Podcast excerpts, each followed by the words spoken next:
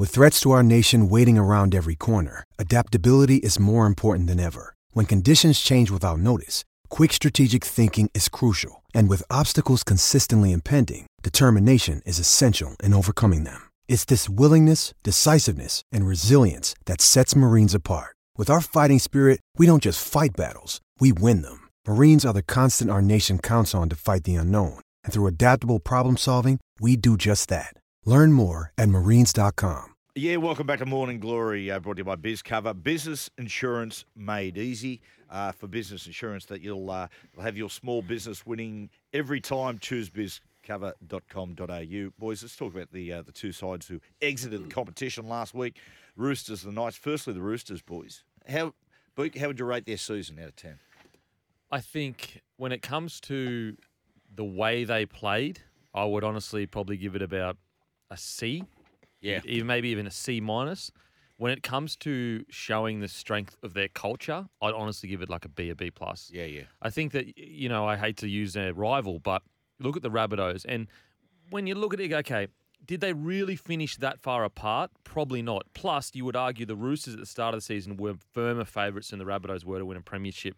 The difference between the Roosters and the Rabbitohs right now is the Rabbitohs. I'm still unsure whether everything is sorted. Yep. The Roosters, they seem united. They seem that okay, that there's some shortcomings here or there, but they all seem on the same page. That's Yes. that's the positive I have for the Roosters. It's it's funny with the Roosters. Uh, when you say that, Denan, you're right. It, sh- they're very brave at the back end of the year with injuries and whatnot. It just shows you how off their football is in what, what they're trying to do. For whatever reason, they just can't simplify their attack.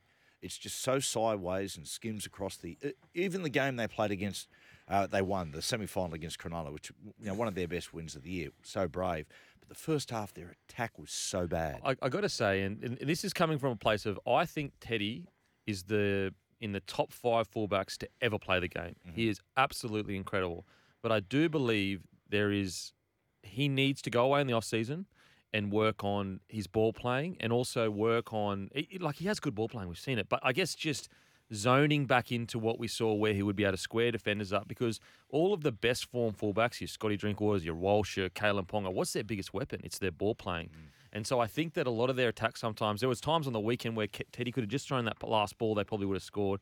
I think that that will straighten their attack up because taking one out hit up scoots, I just don't know whether that's me- worth his time. But don't you- means to an end, But it's like that's always been his. yeah, but do he, you wasn't reckon- as, he wasn't as But the, all those carries, like he just. It's, it's- Mm. I, I spoke to people at the Roosters. They said like he just seemed to again try to do too much. Yeah, with the yeah. ball. And he, he's not playing bad. Like it's not. No, sitting no, saying- no, You no. know, it's more just going.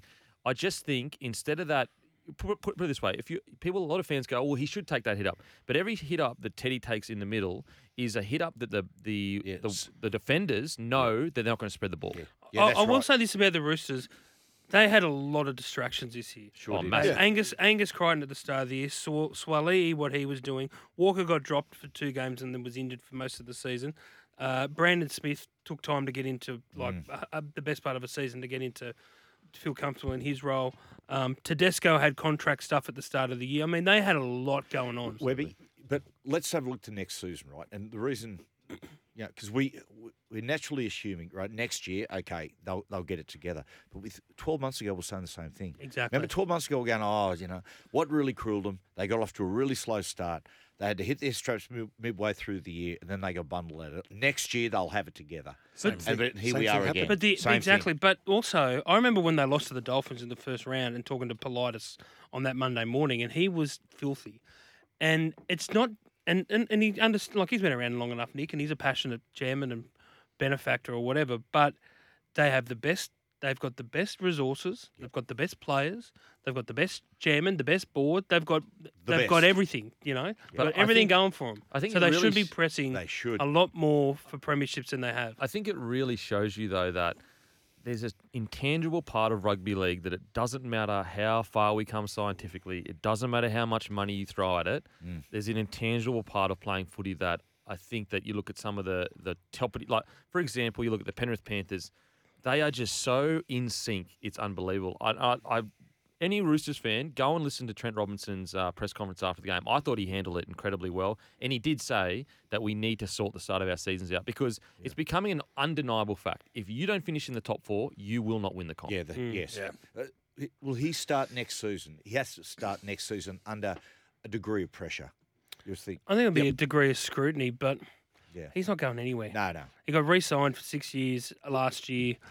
Um, I think he needs a revamp though. I think. Oh, he no, needs I- I'm How not- many, yeah, how many no, I players don't- are I'm they, not are they saying dumping he- seven or nine players? No, Yeah, it's I- quite a lot. look, I, I think without a doubt, I, Mm. like as you said before, that they, they were very brave. So if they're very brave, you know what else you you know what what else has gone wrong? And it, it is the style of football they they were attempting to play. Mm. They, he definitely has to revamp. They're, they're losing a number of players. They're losing, I think they're saying nine. They're getting Dom Young. Do you think? Do you think it like you look at Penrith and Penrith are able to regenerate because of their stocks that they've got below?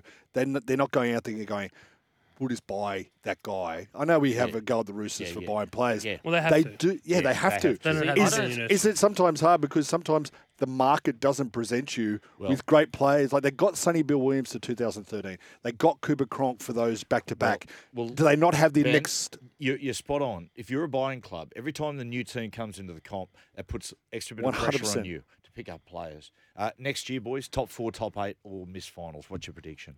I'll say top four. I would, I would I say. think- I'll, I'll say I- t- I'll say top eight. I would say top eight.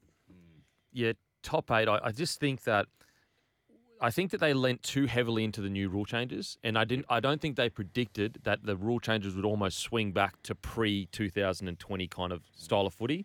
And so I think that I'm hoping that the penny drops with their style of play, and they go, look, let's just simplify things and just go back to basic footy. Okay, Newcastle Knights. Um, their season out of ten it was shaping as a three or a four. End up being a seven and a half, eight, probably an eight out of ten. They salvaged it. There's no doubt. You know, when you look at and say, okay, what went wrong? Well, the first thing that went, the biggest mistake was the Kalyn Ponga to mm. six experiment. Yeah. Like him moving back to fullback, Everything changed. everything changed. It, like you know, there was there's been plenty of chat about the you know the the, the playmakers not being the greatest in the comp. But I tell you what, they all did a job, and they they with Ponga in the back, geez, they kickstarted their I think, year. I think the key thing for them is is your roster is settled now, so you can recruit correctly. Mm. Even as as short as like the start of last year, they brought in Lockie Miller. For, they traded an under nineteen New South Wales front rower for him.